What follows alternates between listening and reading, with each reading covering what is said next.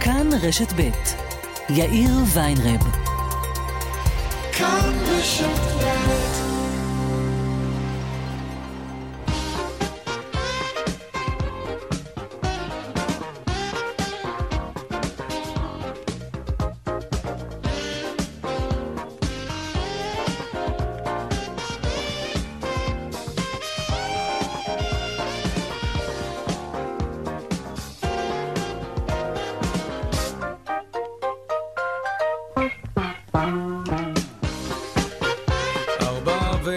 חמש דקות כאן צבע הכסף ברשת ב', יום ראשון, שלום רב לכם, שבוע טוב. העורך רונן פולק, בהפקה הילה פניני, טכנאי השידור שלנו הוא אריאל מור.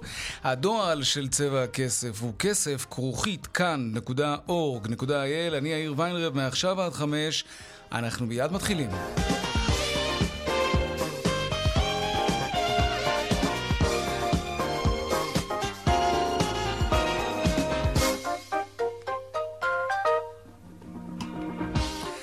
כותרות צבע הכסף ליום ראשון תחילה לעושק אה, בדיקות הקורונה הביתיות. רשתות הפארם זיהו את הפוטנציאל, כן, הפוטנציאל הכספי בעקבות הביקושים שהולכים וגוברים בגלל החלטות הממשלה על הבדיקות האלה, וחלקן מיהרו להעלות מחירים. בינתיים הולך ומתפתח לצד זה גם שוק שחור של בדיקות קורונה, אבל בממשלה לא ממהרים להטיל פיקוח בנושא הזה. ראש הממשלה בנט התייחס הבוקר לזעקה שקמה מצד הורים שנאלצים לממן בעצמם את בדיקות הקורונה הביתיות לתלמידים בעלות כספית גבוהה. בשוק השחור לפעמים זה מגיע אפילו יותר ממה שזה גבוה גם כך ברשתות הפארם. בפתח ישיבת הממשלה הבטיח בנט כי בימים הקרובים יחולקו שלוש ערכות בדיקה חינם לתלמידים. אני יכול לבשר שכרגע יסופקו ערכות חינם לתלמידי ישראל. כל ילד בישראל, בגני הילדים וביסודי, וגם צוותי ההוראה, יקבלו בימים הקרובים שלוש ערכות בדיקה. בנוסף, אנחנו במגעים עם רשתות הפארם להורדת מחירי הבדיקות, וגם בכוונתנו לפתוח את אפשרות המכירה בארגונים או בחנויות שהן לא רק פארמה. המחירים ירדו ממילא בעתיד הקרוב, מפני שהשוק יוצף במיליוני ערכות שמגיעות לישראל.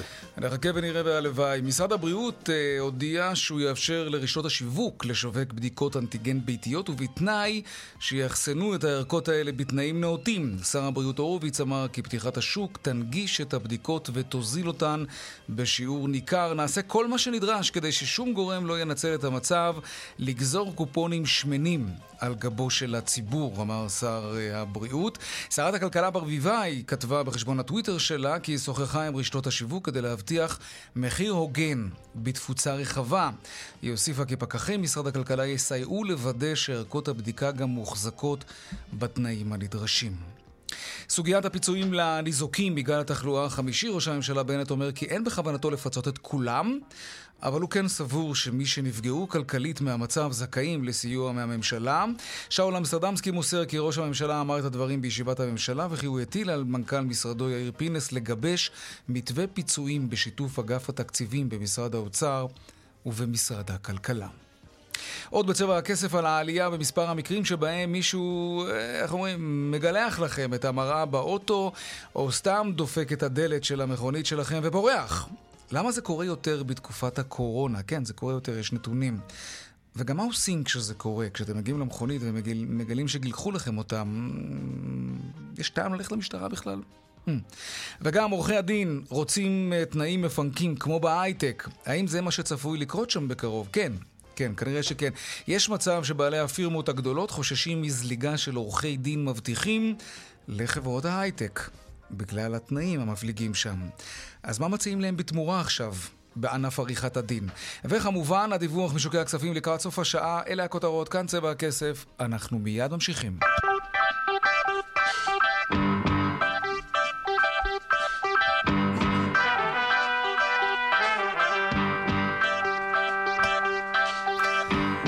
אנחנו פותחים עם המחסור בבדיקות הקורונה הביתיות, אבל האמת שלא בדיוק בזה, אלא במה שהמחסור הזה גורם לו.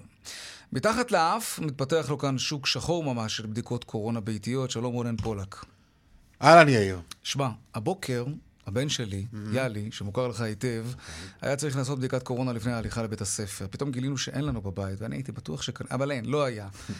אז הוא הלך לסופר פארם, ולא היה, ואז לעוד רשת גדולה, ולעוד כמה בתי... לא היה.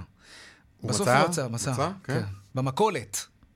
בחיי, במכולת השכונתית שלנו הוא מצא. כל הכבוד שיש מכולת עדיין, אה? כן, בחיי. אנחנו צריכים לעודד את העניין הזה. לא, כי כן. כשהרשתות לא מספקות את מה שצריך, אז יש לנו מכולת. ומחירים נוחים לכל, לכל כיס, נכון? הייתי מת לרשום, אגב, את- אתה זוכר שפעם היינו רושמים במכולת? הייתי כן. מת לרשום את הבדיקת קורונה, אתה יודע למה?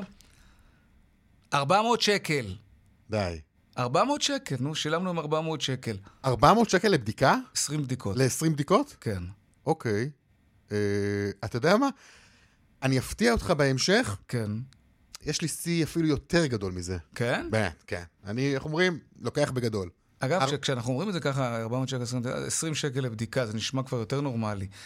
אבל לא, עדיין... לא, לא, זה לא, נורמ... זה לא נורמלי, עדיין, ואני, ואני עדיין, רוצה, זה ואני כן, יקר. ואני כן, זה יקר מאוד, ואני רוצה לגלגל איתך את הסיפור הזה ממש אה, מתחילתו ועד סופו, עד ה-400 שקל שלך, ואיך אומרים, אני אשווה ואף אעלה. אה, אנחנו התרענו על כך כבר לפני כמה ימים, וזה בדיוק מה שאנחנו רואים שקורה עכשיו, מתפרץ לו שוק אה, פרוץ לגמרי. ג'ונגל של ממש בכל הנוגע לערכות הבדיקה הביתיות, ואני לא מתייחס ל... אתה יודע, סוגיה מעניינת היא גם כן, שקשורה לאמינות הבדיקות או לחוסר האמינות שלהן, זה נושא חשוב, לא נעסוק בהן עכשיו. אה, בהזדמנות גם שווה לדבר אה, על כך. אני אדבר על המחירים.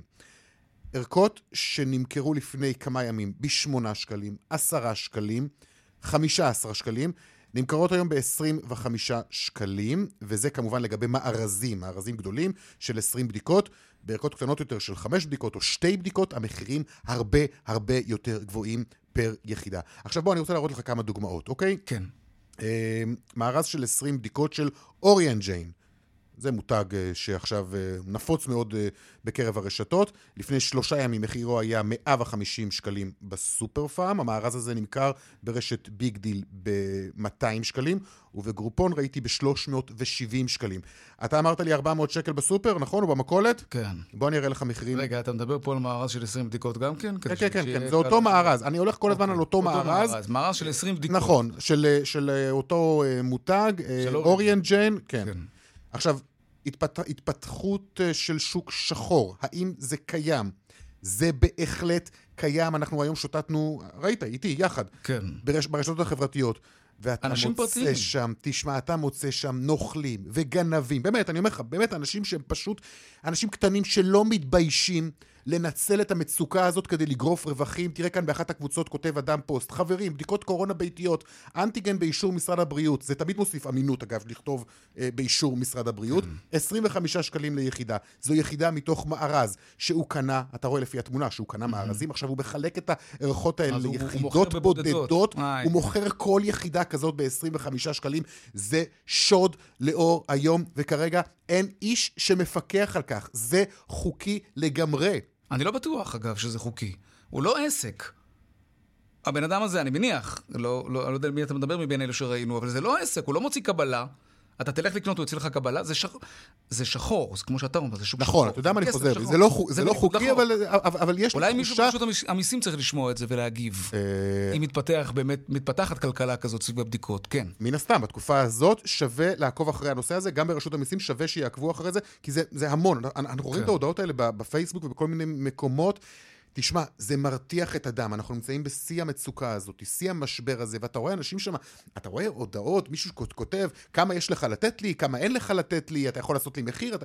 תשמע, כל זה, זה, זה, זה, בוא'נה, זה אתה זוכר את הצנע שהיו מוכרים חמאה בשוק שחור? ככה זה נשמע, ככה זה מרגיש. עכשיו, יש מחסור, אנחנו יודעים שיש מחסור. המחסור הזה אבל נו- נוצר מכך שהמון המון אנשים כרגע פשוט הולכים, רוכשים את כל מה שיש לרשתות, ומוכרים את זה אחרי זה במחירים מופקעים. אולי אני צריך אגב, להגביל כדי ש... אני אגב, אתה יודע מה, אני אגב אפילו התקשרתי מקודם אה, לאחת מרשתות הפארם, רשת פארם קטנה אה, באזור אה, הצפון. בוא נשמע דברים שאמרה לי שמה הרוקחת באותו בית מרקחת. יש? לנו את ה-20 בדיקה, האריזות הגדולות, 20 בדיקה זה 500 שקלים. 500 שקלים? ל-20 בדיקה. אה, איך, של מי זה? של איזה חברה? Orient Gene. אה, Orient Gene, כן. כן. 500 שקל? זה יקר קצת, לא? לא, זה לא יקר, זה ל-20 בדיקה, עוד פעם. נכון, אבל אני יודע, אבל כן, אבל ראית- כן. אני ראיתי את זה ברשת אחרת ב-150 שקל, אז זה קצת מוזר לי שפתאום זה קפץ ל-500. לא יכול להיות של-20 בדיקה. אני ראיתי. לא. יודעת, לא, כי אני עובדת גם בסופר פארם, ומכרנו גם במבצע שתי בדיקות ב-70 שקל. במבצע זה היה. אחלה מבצע, חבל שלא קנינו. 500 שקל. זו התחושה עכשיו? רגע, רונן, יש לנו עדכון מרשות המיסים, זה מעניין. מה? אוקיי. האזינו לנו אולי. הם מכירים את התופעה, אומרים ברשות המיסים, והרשות בודקת את העניין הזה של המכירה בשוק שחור. אז אתה יודע מה? יפה. אז כל מי שהוא אדם פרטי, לא עסק, שמוכר ככה בשוק השחור, אולי כדאי שהוא יחשוב על זה פעמיים. ראינו באמת אנשים ממש עם השמות שלהם ודפי האינטרנט האותנטיים שלהם מוכרים בצורה כזאת בדיקות קורונה במחירים מופקעים. טוב, רשות המיסים בודקת את זה, יפה. טוב, אוקיי, לנו אני מצפה כותרת. שגם משרד הבריאות, גם כן. משרד הכלכלה יעשו משהו בנושא הזה. אגב, איך- זאת נקודה מעניינת, משרד הבריאות. מאיפה אני יודע איך האנשים האלה מחזיקים את הבדיקות האלה? בתנאי יובש, לחות, טמפרטורה. אתה הולך, אתה, אתה קונה מארז כזה של 20 בדיקות ב-400, 500 ויותר שקלים, מאיפה אתה יודע באמת באיזה תנאים זה הוחזק? אתה לא יכול לדעת. לא. לא, אתה לא יכול לא. לדעת. אה, אלא אם כן כל מה שמעניין אותך זה שזה ייתן לך תשובה שלילית. טוב, לא משנה, אוקיי. מה קורה ברשתות הפארם בכלל? בואו ננסה לצרף את אה, עופר חלפון. כן, כתבנו עופר. שלום, שלום יאיר, שלום רונן. שלום, שלום. כן, אז uh, ברשתות הפארם אתם יכולים uh, להבין שגם שם יש uh, מחסור עצום ב- ב- באותן, uh, באותן ערכות, ואם כבר אתה מוצא את אותן ערכות, אז אתה תמצא אותן לא ביחידות בודדות, כלומר uh, חבילה עם חמש ערכות בדיקה או, או שתי יחידות, משהו שמתאים למשפחה קטנה או אולי לרווקים, אלא בדרך כלל תמצא אותן בחבילות של uh, 20. אנחנו היום הסתובבנו, זה בעיקר מה שראינו uh, ברשתות הפארם, בעיקר את החבילות הגדולות, שהמחירים שלהם הם הרבה יותר יקרים, ויש כאלה שזה בכלל לא, הם לא זקוקים לכל כך הרבה בדיקות. Mm-hmm. אז ראינו תופעות כאלה של אה, שניים, שלושה חבר'ה שמתאגדים ביחד, קונים ביחד את החבילה, ואז אה, מחלקים ביניהם את, אה, את, את, את, את אה, אותם אה, ערכות. צריך לציין, אה, בנוסף למה שרונן דיבר על השוק השחור, שאכן אנחנו גם בדקנו את זה במסגרת אה, המהדורה המרכזית הערב, על העניין הזה של השוק השחור, גם אנחנו אה, כמובן אה, נתקלנו בעניין הזה ושוחחנו איתם. אה, צריך לראות גם כן, כי בממשלה דיברו על כך היום שיאפשרו לרשתות השיווק אה, להוזיל, להכניס, למכור את, אה, את אותן ערכות בדיקה, ואולי זה מה שיוזיל את המחיר. כלומר, ויוציא- לא רק ברשתות בתי המרקחת, לא רק בפארמה.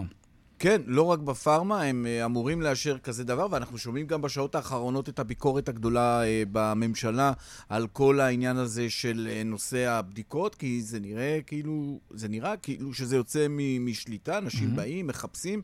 בסופו של דבר, כמו שציינתי, מוצ- מוציאים חבילות גדולות, לעיתים זה מתאים, לעיתים זה לא מתאים, ומי שאין לו ברירה, מוציא הרבה כסף כדי אה, להביא את הבדיקות האלה כן, הביתה. הרבה מאוד אה, כסף. שמעת קצת קולות שם אה, גם, עופר? כן, שמענו גם את הקולות של האנשים שפגשנו היום בבתי המרקחת, בואו נשמע אותם. יש מחסור uh, בכל הרשתות, ממה שאני יודעת. נורא קשה למצוא. 20 בדיקות? אני לא צריכה 20 בדיקות. מה אני אעשה עם 20? אני גרה לבד. למרות שזימנתי היום תור לחמש, יש תורים מטורפים ואני לא אלך. הייתי מצפה מהמדינה, ש... איך אומרים? שתממן. אם אני בן 45 לא יכול לעשות אה, בדיקת PCR, כמו שאתה רואה, הולך עם מסכה בכל מקום, עושה את כל החיסונים, ובסופו של דבר, אתה יודע שאני רוצה עכשיו ללכת לעשות בדיקת PCR, שזה מה שבאמת אני רוצה לעשות. אני לא יכול לקבל את זה, והייתי צריך עכשיו אה, להוציא כמעט אה, 190 שקל על אה, בדיקות. לך תדע אם זה עובד, אם זה אמיתי, אם זה לא אמיתי. כאילו, אתם פותחים את כל המדינה, שמתם, איך אומרים, את כולם פה, כל אחד לחיים שלו, שיעשה מה שנראה לו, ואז עופר, תודה. והכתבה המלאה, כולל כמובן הממצאים שלכם על השוק השחור שמתפתח סביב הבדיקות, בדיקות הקורונה הביתיות, הערב בחדשות הערב בכאן 11. תודה, עופר. תודה. שלום, אה, רן מלכה, מנכ"ל משרד הכלכלה. שלום, שלום. מה שלומך? אני בסדר, בסדר. מה אתה אה, אומר? בכפוף לנסיבות. אני קודם כל אומר אה, באמת שהציבור, אה, אני מקווה שלא יתנפל על הבדיקות עכשיו, כי מיליוני בדיקות נמצאות בדרך לפה. אבל לא חייב, אה, אנשים צריכים להגיע לבתי הספר, למקומות העבודה. אז זהו, רק מה שחייבים. אה, לא להתפתות לקנות בשוק שחור, יש הנחיות של משרד הבריאות, כפי שגם ציינתם, איך צריך להחזיק את הבדיקות האלה, Mhm. כדי שבאמת תהיינה אפקטיביות ואמינות. אתם מכירים את התופעה הזאת של השוק אה, השחור? ש- אז אה, אני, שאנחנו שומעים עליה, כמו שאתם שומעים, ואנחנו, אני מאוד מקווה שאנשים לא יתפתו לקנות בשוק שחור. הממשלה אבל אתה רואה שזה מה שקורה, נכון, דוקטור רון מלכה? אתה- מטה. אתה- אתה רואה שזה אני שומע המצב כמוך, כרגע. אני, יש לי יכולת כמוך לא רק לגבי שוק. שחור, בכלל לגבי ההתנפלות. אתה אומר, אתה קורא לציבור שלא כן. להתנפל, אבל הוא מתנפל. אז אני אומר לו, תראו, אנחנו באים עכשיו עם מסר מרגיע, היה דיון בממשלה. ואנחנו יודעים שיש, נעשה מאמץ להביא מיליוני ערכות שעכשיו נמצאות בדרך לפה ויגיעו, וכבר היום ומחר אנחנו נראה כמות שמגיעה לשווקים. התקבלה החלטה בממשלה, עבודת מטה שמשרד הכלכלה הוביל בעצם לאפשר גם לרשתות השיווק הקמעונאיות. למכור את הערכות, כפי שאתם ציינתם. אז כן. ההפצת, כן. והרשתות הונחו כצד ההנחיות של משרד הבריאות, אומרות לתחזק את הערכות האלה כדי שיהיו אפקטיביות ואמינות, ולכן אנחנו מצפים שבהקדם אנחנו נראה שינוי גדול בשוק הזה. ולכן אה, מי שצריך עכשיו וחייב דחוף אז חייב, אבל מי שלא לחכות כי אה, זה יהיה בתפוצה רחבה וגם המחירים ירדו. מהמם. אז רון, אה, אה, אנחנו כן. לא יודעים כמה זמן אנחנו נש- נהיה, נמשיך להיות בסיטואציה המאוד מורכבת הזאת, אבל בהנחה שכבר למדנו במידה מסוימת לחיות עם הקורונה והבדיקות הביתיות יהיו חלק משגרת החיים שלנו, אולי אפילו כמה שנים קדימה. האם יש מקום, אולי, מכיוון שזה מוצר צריכה, כן, בסיסי, אולי להטיל איזשהו פיקוח על הדבר הזה? תראה, אני לא בטוח שיש צורך עכשיו. בסוף, כשהשוק הוא יעיל וכשאין איזשהו, ככה, אתה יודע, אה, פרץ כזה של התפשטות אה, מהירה שלא תוכננה, בסופו של דבר, אם מאפשרים להרבה מאוד שחקנים למכור משהו שניתן לייבא, זה לא נדרש. ברור שאם וכאשר אנחנו נראה שיש איזשהו שימוש לרעה בתנאי שוק קיצוניים, אנחנו נתערב. וגם מה שעשתה עכשיו הממשלה, לדון ולהחליט לאפשר לרשתות קמעונאיות למכור משהו שהוא בעצם הוא אמור להיות בבתי מרקחת תחת הנחיות של משרד הבריאות, זה איזושהי גמישות שאנחנו רואים כממשלה שצריך לבצע תחת אתם תנאים יודעים מאוד להתערב מסוימים. בעניין הזה? זה משהו שהוא כבר ברור, נמצא באיזושהי תוכנית מצב עבודה כזה שלכם? הוא כשל שוק שמחייב, זה לא רק זכות, זה חובה להתערב ולפתור את הבעיה. אסור שמישהו, שאנחנו כממשלה נאפשר ניצול של מצוקה אה, רגעית של הציבור כדי לעשות איזה שהם רווחים לא הוגנים, או כדי להטות, או כדי למכור לציבור ערכות שהן לא תקינות או לא הוחזקו בתנאים הנכונים. זו מחובתנו להתערב. אתה יודע מה, אתה יודע מה המחיר המומלץ למוצר כזה? כמה, אתה יודע מה העלות שלו למשל? כי אנחנו שמענו שבוע שבוע שעבר, נכון? זה היה יאיר עם אה, יושב ראש הסתדרות זה הרוקחים, שהוא דיבר על כך ש-. ש- כן. שהמוצרים האלו נמכרים במרווח של 30 אחוז. 30%. לדעתי, אגב, זה היה ביום ביום רביעי, אם אני לא טועה. כן. היום כבר, אני אני יכול להבטיח לך ש-30 אחוז, אה, היינו חותמים. היינו חותמים עכשיו על 30 אחוז. כן. תראה, בסוף אנחנו, כפי שאמרתי, אנחנו פועלים כדי לפתוח יבוא מהיר ורחב של המוצרים האלה לפה, וברגע שלא יהיה מחסור ונאפשר להרבה מאוד אה, גורמים למכור, אז בעצם תנאי השוק וכוחות השוק יעשו את שלהם. אם וכאשר, יש אפילו על פי חוק הגדרה של מה שנקרא מחיר מופרז בחוק התחרות. אם וכאשר מישהו ינצל בצורה צינית את המצב שנוצר כדי לנקוב במחירים מופרזים, אז אנחנו נתערב, אפילו החוק... נו, אבל הנה, אבל. הרגע שמענו שמענו מישהי מבית מרקחת אה, מוכר בצפון, ש- שאומרת לנו לגבי מוצר של 20 אה, בדיקות, במארז מארז של אה, 20 אה, בדיקות כאלו, 500 שקלים. זה מוצר שלפני שלושה ימים נמכר ב-150 שקלים. כן, אני אומר עוד פעם, תראה, השאלה מה זה מחיר, מתי, מאיזה שלב, מה נקודת האיזון שבה המחיר הופך להיות מחיר מופרז, זה משהו שבתי המשפט אה, צריכים לדון ולהחליט. כל מקרה הוא לגופו. אנחנו כמדינה, כדי לפתור את העניין, אומר עוד פעם, פתחנו יבוא רחב, ואנחנו מצפים שההיצע בשוק, בנוסף לאפשרות למכור בכל הרשתות הקמעונאיות, בעצם ישנה מהר מאוד את המצב. זאת אומרת, זה מצב מאוד מאוד נקודתי. ולכן אני ממליץ אה, למי שחייב לקנות רק מה שצריך עכשיו, ומהר מאוד הנושא הזה ייפתר. כמו עם אם המסכות, כמו שהיה עם ספציפית מישהו המסכות. נתקל במצב, או שמכרו לו ב-. ב- בניגוד כן. לחוק, כפי שאמרתם, שוק שחור, או שהוא חושב שנמכר לו במחיר מופרז, אז יכול להרגיש אה, אה, קובלנה או תלונה, ואנחנו נבדוק אותה.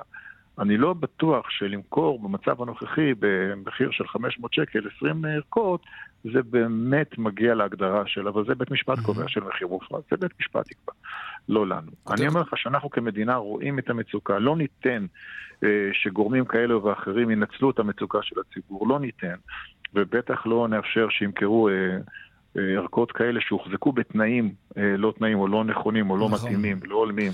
אה, ולכן. אנחנו מתערבים. ולכן אנחנו אה, כן. בצורה הכי גמישה שיש. פותחים לכל הרשתות הקמעוניות למכור מוצרים שהם מוצרי רפואה, שהם לא over the counter, מתי יגיעו המל- המלאים החדשים? כבר היום אמורים להגיע חלקית, ובימים הקרובים מדובר על מיליוני ערכות שיגיעו לפה וייתנו מענה. מיליוני אוקיי, ערכות. שהם כן. ישווקו איפה? ישווקו גם ברשתות הקמעונאיות. לא רק ברשתות הפארם ולבתי המרקחת, בכל הרשתות הקמעונאיות. מאזינה כותבת לנו עכשיו שבמכבי פארם מוכרים את זה ב-14 שקלים ו-90 אגורות לבדיקה אחת. הנה, המחירים כבר יורדים. תראה מה זה, רונן. תוך כדי שיחה, אה? יש ציפיות של השוק. גם אשתי אמרה לי שהיא קנתה כרגע, אני חושב, בבי פארם, ב-70 ומשהו שקלים, ארבע ערכות. זה אומר שהמחירים כבר יורדים לאור הציפיות שכולם מבינים שהולכות להגיע לפה כמות גדולות של ערכות. ופותחים בשווקים הקמעונאיים, וזה כבר השוק עושה את שלו. זאת אומרת, אנחנו התערבנו, אני חושב שהתערבנו בזמן, כדי באמת למנוע ניצול של מצוקה זמנית או רגעית של הציבור. רון מלכה, דוקטור רון מלכה, מנכ"ל משרד הכלכלה, תודה רבה לך. תודה, תודה רבה לכם. להתראות. רונן פולק. תודה רבה. תודה. יאללה, נמשיך. טוב, מה קורה בבתי הספר? אה, בדיקות חינם לתלמידים, זה מה שמסתמן, זה מה שאומר היום גם ראש הממשלה בנט במהלך ישיבת הממשלה. לירן חוג'אינוב, כתבנו לענייני חינוך, שלום. שלום. ספר לנו. טוב, שלוש זה שהוא בדיקות, אומר... זה הכל? זה... זה שהוא אומר, אגב, שיש בדיקות, זה לא אומר ש- ש- שעדיין הם נמצאים. כלומר, זה עוד פעם מכניס את כל המערכת לאותו בלגן שראינו גם שאמרו שנאמני הקורונה יתחילו לעבוד, והנה אנחנו רואים שזה עוד לא קורה. אה, אה, מחליטים, עכשיו צריך להתחיל ליישם. יש אה, בלגן, ואני אגיד לך מה קורה. נאמני הקורונה אמורים להתחיל לעבוד בבתי הספר היסודיים. הם, אצלהם אמורות להיות הבדיקות של הערכות אה, אנטיגן, נמצאות כבר בבתי הספר היסודיים, מכיוון שברוב בתי הספר עוד נשארו בדיקות ממודל הכיתה הירוקה, שכבר בוטל, וזה אמור להתחיל ככל הנראה מיום שלישי. אה, עדיין מח... מחכים, מה שנקרא, לציוד מגן לנאמני הקורונה, כדי שיבדקו את התלמידים. כל בדיקה כזאת של אה, נאמן קורונה, גם של התלמידים וגם של הצוות, נחשב כמו בדיקת אנטיגן מפוקחת של המדינה. כלומר, זה לא כמו הבדיקה הביתית שאנחנו מכירים, אלא כמו בדיקה, כאילו הלכת לעשות בדיקת אנטיגן במגן דוד אדום. זה נחשב מפוקח של המדינה. העניין הוא שזה רק בבתי הספר היסודיים, רק שם יש נאמני קורונה. ועכשיו באמת נשאלה השאלה, מה קורה בשאר בתי הספר? כלומר, מה קורה בחטיבות הביניים? Mhm, מה קורה. בגני הילדים? ומה קורה בתיכונים? ולכן גם עכשיו אה, שרת החינוך אה, אומרת אה, שהיא דרשה הבהרות בישיבת הממשלה כדי לנסות להבין מה בדיוק קורה עם שאר בתי הספר. הוא אמרו שיחלקו גם להורים בגני הילדים אה, בדיקות, אה, בדיקות ביתיות, שאלה מתי זה יקרה. המתווה הרי השתנה כבר מהיום, אין יותר רמזור, ולכן זה בדיוק כמו אה, עניין הבידודים, כמו בקהילה באופן כללי, ולכן צריך לעשות בדיקות, וזה כרגע עדיין עולה כסף. אגב, גם ל- ליסודי זה עדיין עולה כסף. Mm-hmm. אה, יש אה, דרישה כמובן של ארגוני המורים ועובדים על זה. יפה בן דוד אומרת שמסתמן שיכול להיות שגם יעבירו אה, ערכות אה, בדיקות, בדיקה של אה, אנטיגן לכל אה, הצוותים החינוכיים. אנחנו עדיין מחכים שזה יקרה. אין הבהרות כיצד זה יקרה. מי יבדוק הרי בתיכונים? אין שם נאמני קורונה, זה נחשב בדיקה ביתית לכל דבר, ולא... ועדיין התלמידים, אחרי בדיקה ביתית, כמו כל האוכלוסייה, יצטרכו ללכת לעשות בדיקה ממוסדת, אגב, מפוקחת. אולי אמרת, אבל פספסתי, למה, למה נאמני הקורונה הם רק בבתי הספר היסודיים ולא במסגרות האחרות כמו חטיבות הביניים, הגנים והתיכונים? זה ככה הוחלט מלכתחילה, קודם כל בכל גן אי אפשר לשים נאמן קורונה, אז יש המון גנים, ולכן אז שהם התחילו לעבוד אה, לא בעניין הבדיקות, הוחלט שבכל רשות יהיה נאמן ל- לכל הגנים בכל הרשות, ואי אפשר שעכשיו נאמן יבדוק את כל, הרש... את כל הגנים אה, לפני שהם Mhm. נכנסים ב-8 בבוקר. לגבי החטיבות והתיכונים, מלכתחילה לא היה אמור להיות שם, אה, כי שם הרי בהתחלה אחוז המתחסנים הוא מן הסתם הרבה יותר גבוה, אה, אז עוד לא חיסנו, התחילו לחסן את הילדים, ולכן זה אה, אה, התקבע, התקבע כך שבעצם נאמני הקורונה נמצאים רק בבתי הספר היסודיים, וכך זה יוצא ויוצר עוד יותר אה, בלגן.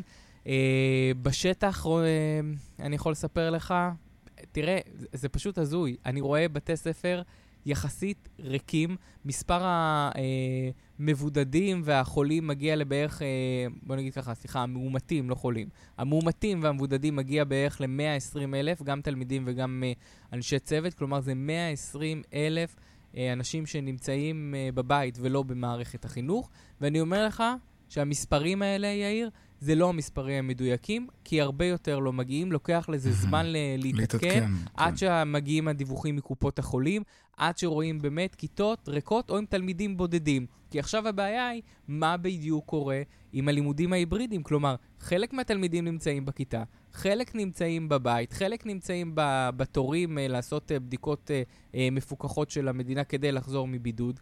המורה אמור לשבת בכיתה, אגב, מנכ"לית, מזכ"לית הסתדרות המורים זועמת על הדבר הזה, יפה בן דוד, ואומרת כי בניגוד לעמדת בג"ץ, שקבע שיש פה עניין של הפרה בפרטיות ופגיעה בעבודה של המורים, שהם עושים גם וגם, כלומר, גם מלמדים בכיתה וגם תוך כדי כן. מלמדים בזום, זה משהו שאסור לעשות, וגם עכשיו הולכים אה, לכיוון אה, הלשכה המשפטית של משרד החינוך, לנסות להסדיר גם את הדבר הזה. אה, ובשטח באמת הבלגן, וכפי שאתה שם לב, יש לי הרבה יותר אה, שאלות מהמם. מתשובות, כי אני, אני, כרגע עדיין אין תשובות, עדיין אין אה, נהלים מסודרים להכל, ולא ברור מתי אה, יתחילו באמת להגיע הבדיקות, נאמני הקורונה יתחילו לעבוד, ויהיה תשובות לפחות למשהו, ובינתיים ההורים חוששים אה, לראות את צמד המילים, הורים יקרים, שימו לב, הילד שלכם הגיע ב, ב, במגע עם אה, חולה מאומת. כן, טוב, נקווה. לא עלינו, אבל זה קורה כל יום, כן. והרבה. לירן חוג'אינוב, תודה רבה. תודה. טוב, עכשיו נספר לכם מה קורה בכבישים, ומיד אחרי זה מקבץ פרסומות, ונחזור עם עוד צבע הכסף. מוקד התנועה קודם כל.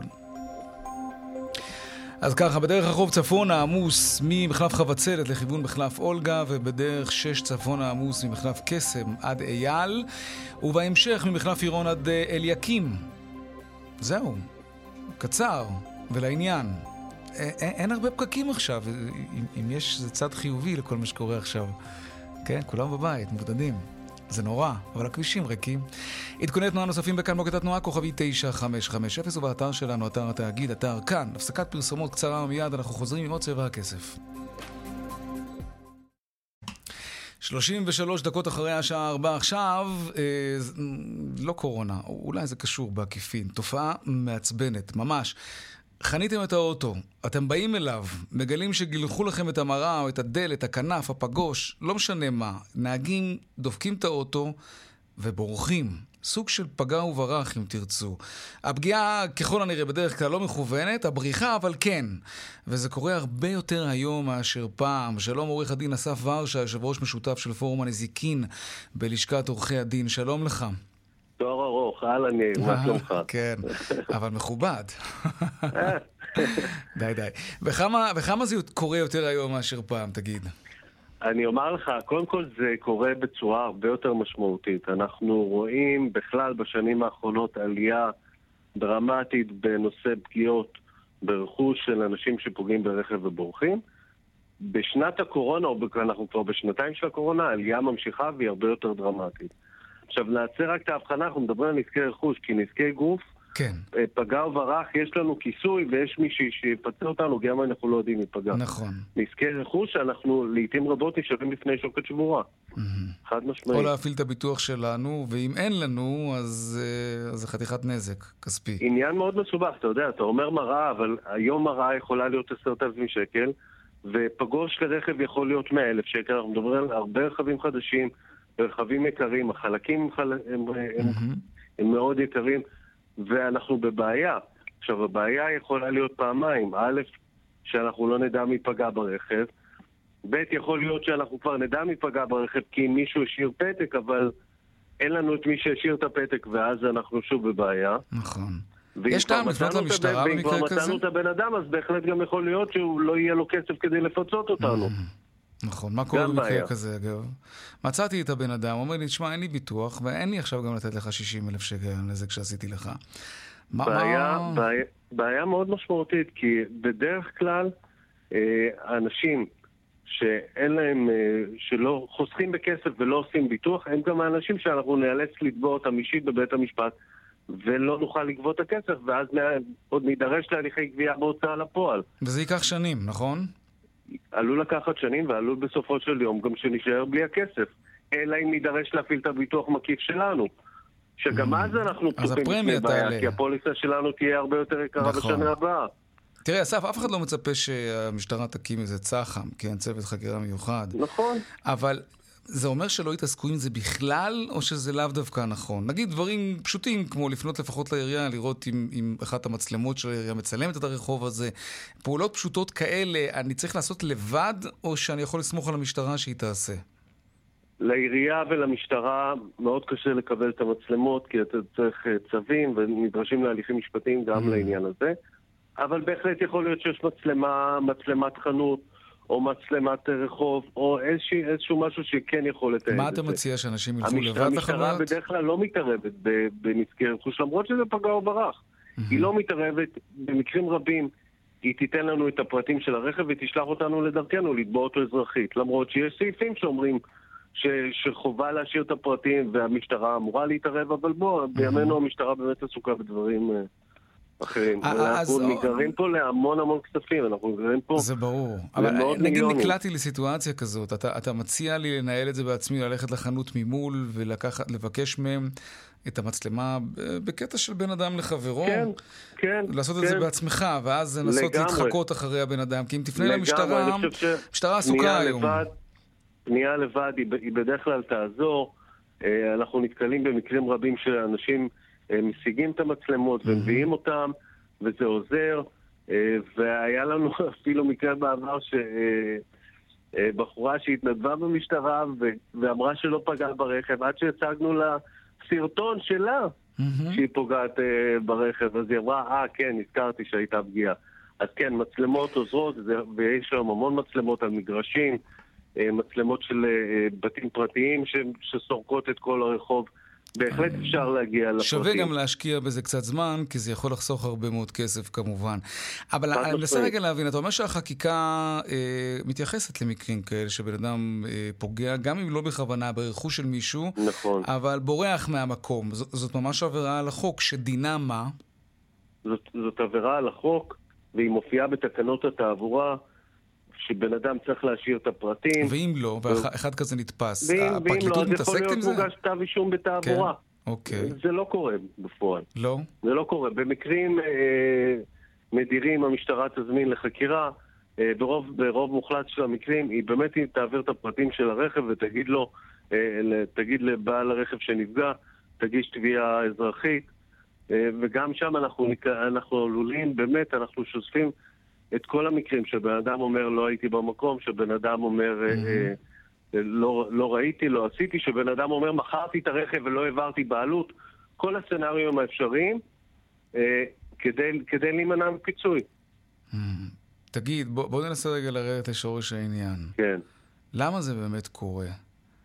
זה כאילו, אני מדבר על, על, על הקפיצה פתאום בשנתיים וקצת יותר, אה, לא, בעצם שנתיים, כן, שנתיים של קורונה. יכול להיות שזה בגלל שאנשים נקלעו לאיזושהי מצוקה כלכלית, או, או לכל הפחות לא יודעים מה יהיה מצבם מחר. ואז הם אומרים לעצמם, אני לא נכנס עכשיו להוצאות ולא מעלה לי את הפרימיה של הביטוח שלי, ובטח אם אין לי ביטוח אז אני לא... כאילו, זה יכול להיות, זה יכול להיות שזה מה שמסביר את העניין. אה, בעיניי, בניסיון שלנו, באמת אנחנו רואים אה, שזה עניין של כסף. זאת אומרת, אה, אנשים לא עושים לעצמם ביטוח. מפה mm. מתחילה הבעיה, yeah. ומי שאין לו כסף לעשות לעצמו ביטוח... כן. כן, מי שלא, מי שלא עושה לעצמו ביטוח, אז אין לו גם כסף אחר כך לפצות את צד ג'. ואז הוא אומר, טוב, אני פה, אני מסתכל מסביב, שוזף את עיניו בסביבה, רואה שאף אחד לא ראה אותו, וצ'יק נעלם.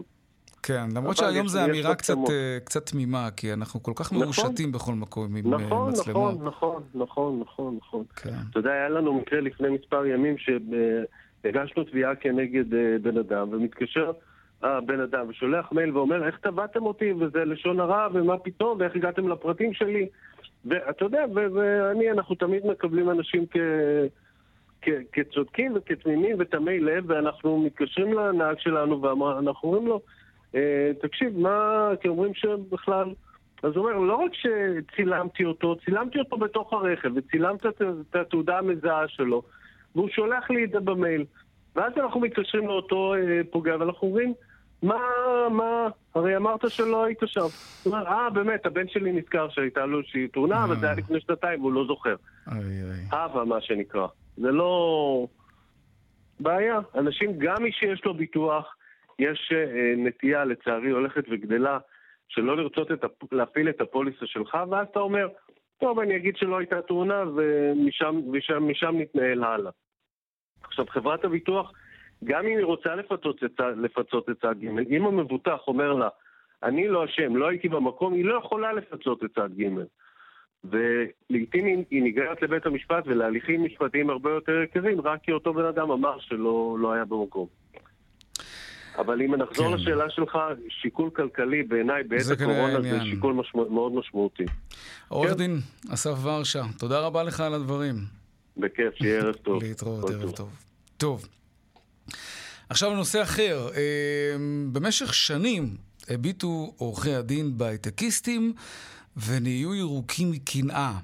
עכשיו, עכשיו אולי קצת פחות. שלום אה, עורך הדין ליאור אבירם, שותף מנהל בשיבולת עורכי דין, שלום.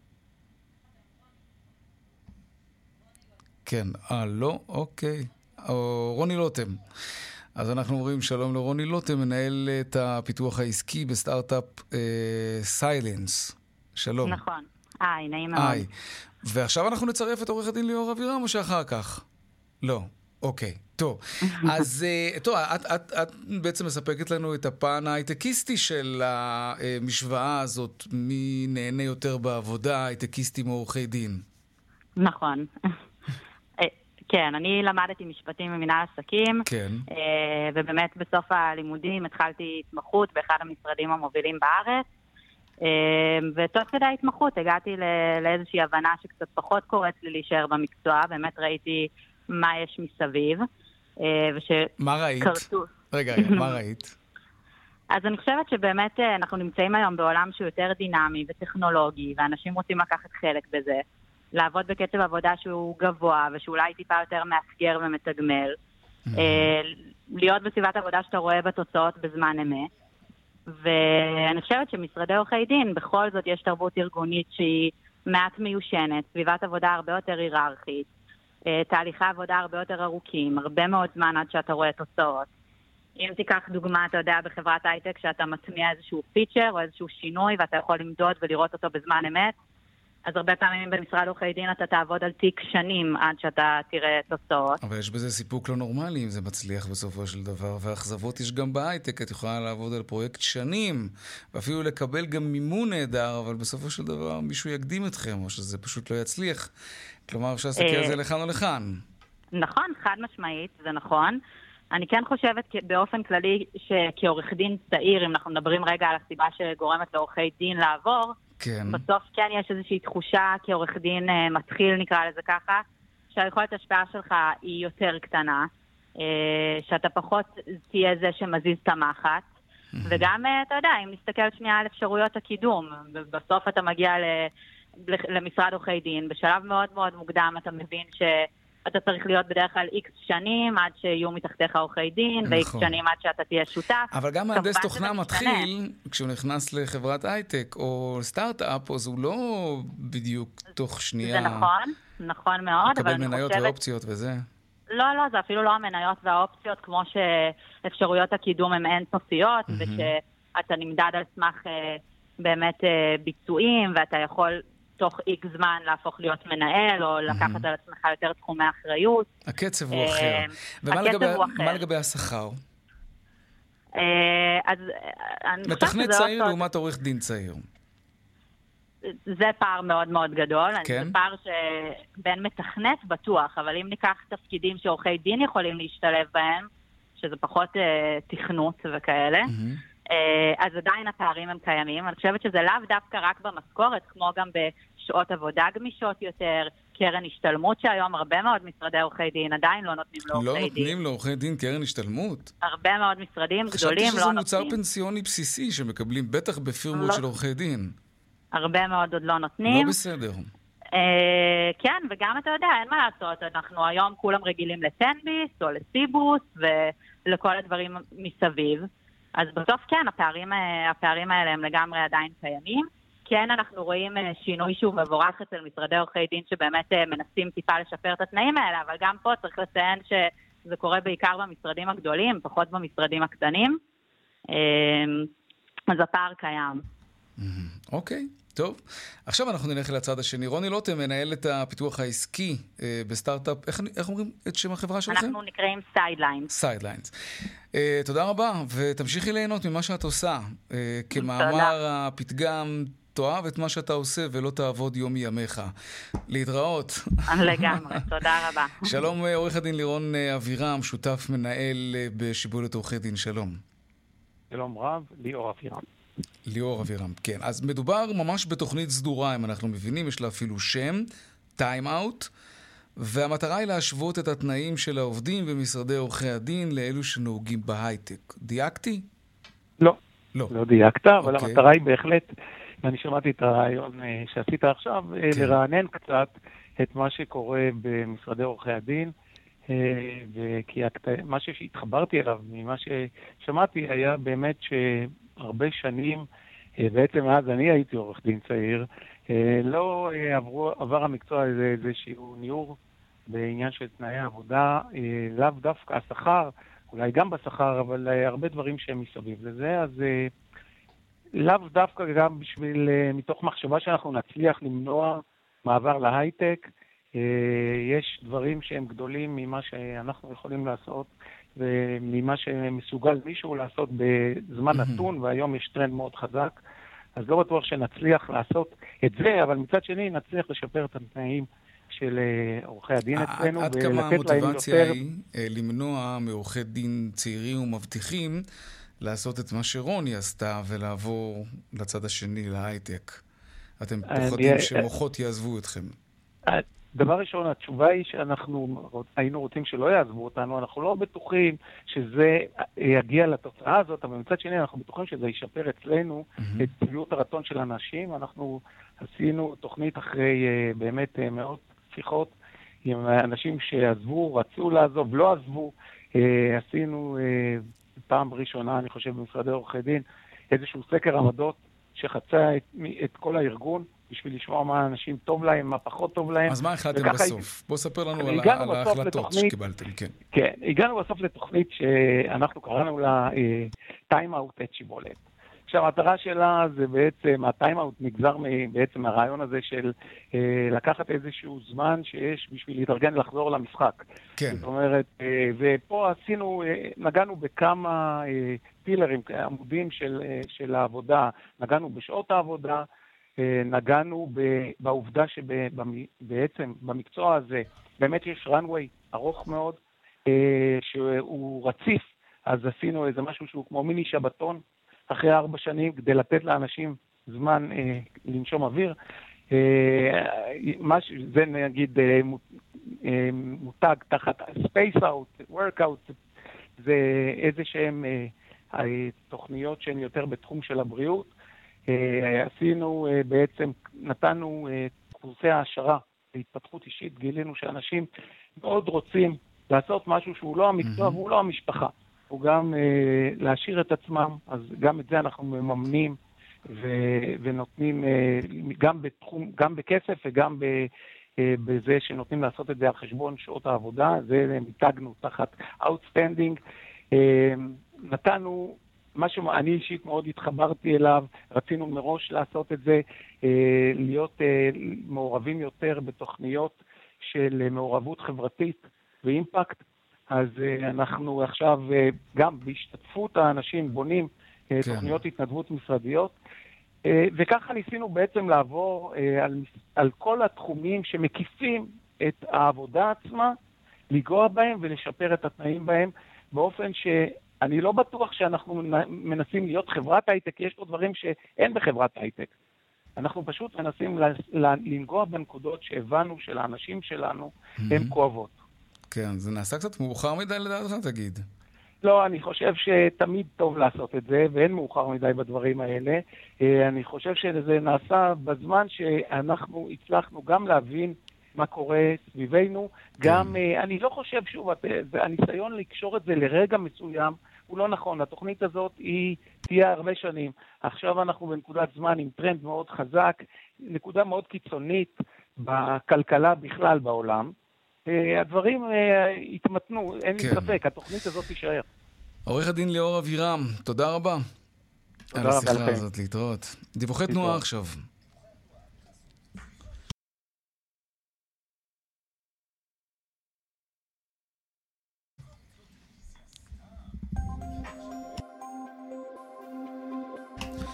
דרך חמש לכיוון מזרח יש עומס תנועה, לא סתם עומס תנועה, עומס כבד ממחלף קסם עד מחלף שער שומרון בגלל תאונת דרכים. סעו בזהירות. דרך 66 דרומה עמוסה ממשמר העמק עד צומת מגידו, וזהו. זהו, כן, אין יותר דיווחי תנועה. עדכוני תנועה נוספים, בכל זאת, אם לכשיהיו, בכאן מוקד התנועה הכוכבי 9550 ובאתר שלנו, אתר התאגיד, אתר כאן. אה, בורסה. אין פרסומות עכשיו, אנחנו מדלגים ישר לעדכון משוקי הכספים. 102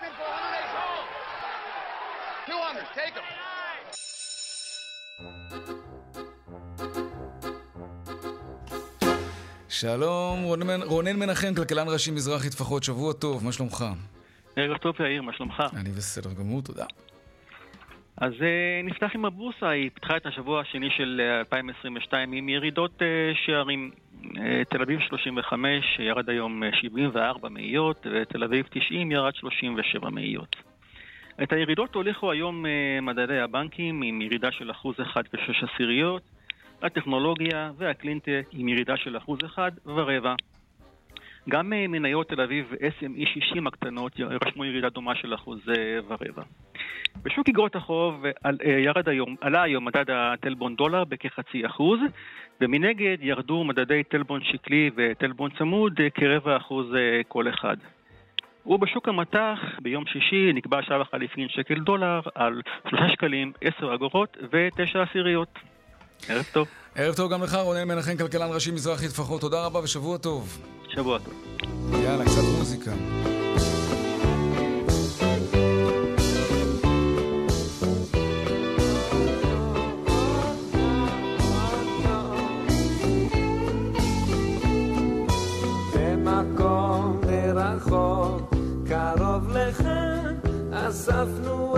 את עצמנו,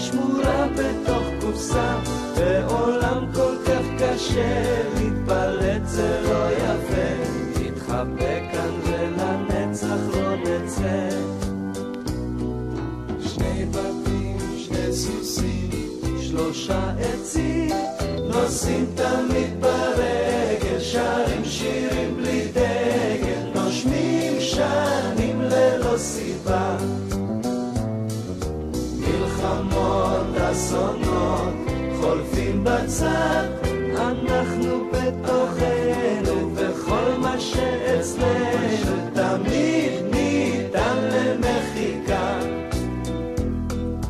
מדינה קטנה מתחמקת מצרה, את הכתובת לא תמצא, היא שמורה בתוך קופסה.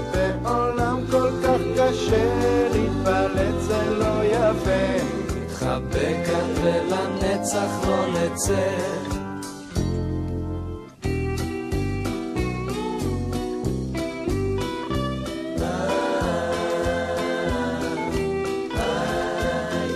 מדינה קטנה מתחמקת מצרה, כן, כן, זה, זה מה שאנחנו.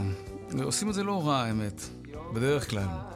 עד כאן צבע הכסף ליום ראשון, העורך רונן פולק, בהפקה הילה פניני, טכנאי השידור אריאל מור, במוקד התנועה הייתה חגית אלחייני, הדועל שלנו כסף, כרוכית, כאן, נקודה אורג, נקודה אייל, מיד אחרינו שלי וגואטה, אני יאיר ויינרב, משתמע כאן שוב מחר בארבעה אחר הצהריים, ערב טוב ושקט שיהיה לנו, שלום שלום. מדינה קטנה מתחמקת מצרה, את הכתובת לא תמצא, היא שמורה בתוך קופסה.